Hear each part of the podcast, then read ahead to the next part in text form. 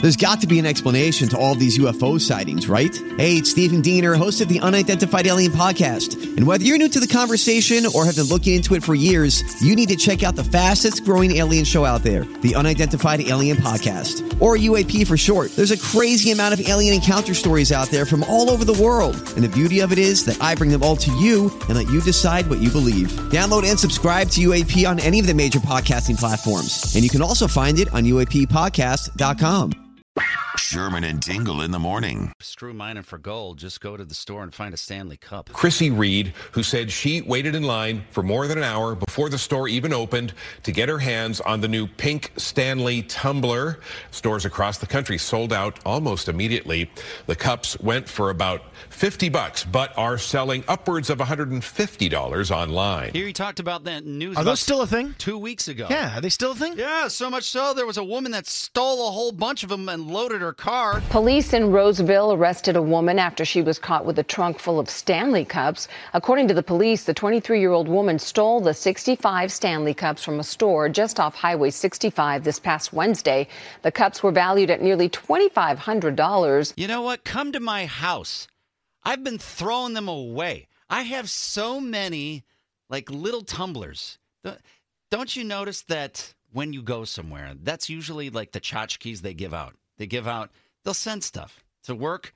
Somebody will have a tumbler. Am I the only one? Nope. We have a whole shelf dedicated to them at our house. Yeah. See? My wife uses them to drink her vodka with her little uh, crystal light mix.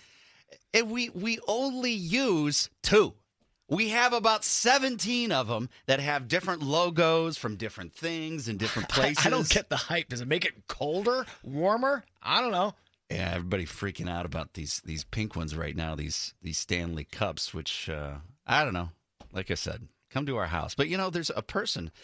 It's which is probably a mistake. Shouldn't even uh, shouldn't even go to this person because I he doesn't understand the whole craze about the Stanley Cup either. But I know every time we talk to him, it usually goes wrong, and that is, Dad,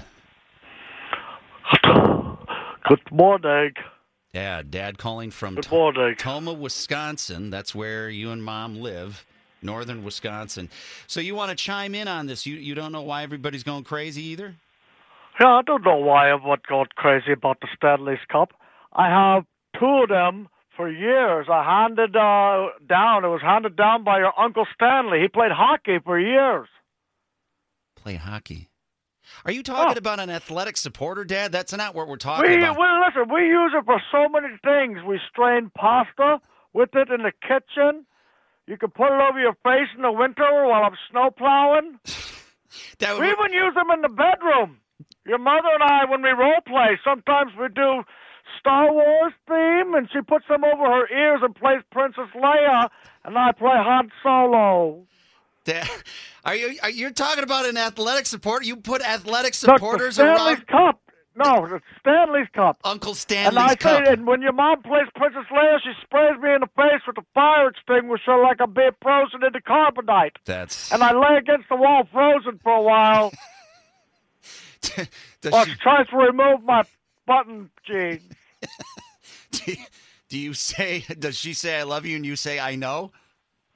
You know it. Oh, okay. You know, the one person that could never use that cup from the Stanley Cup was you, Sherman.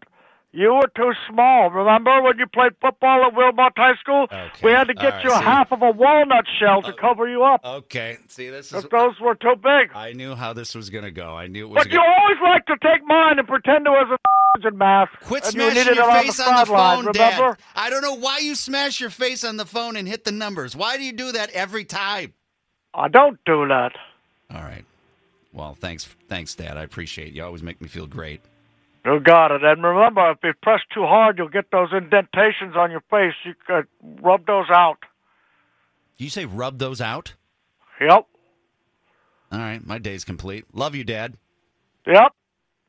Uh huh. I love you. Yep. True Midwesterner never says it back. The Sherman and Tingle Show. Mornings on 97.1 FM The Drive, Chicago's classic rock.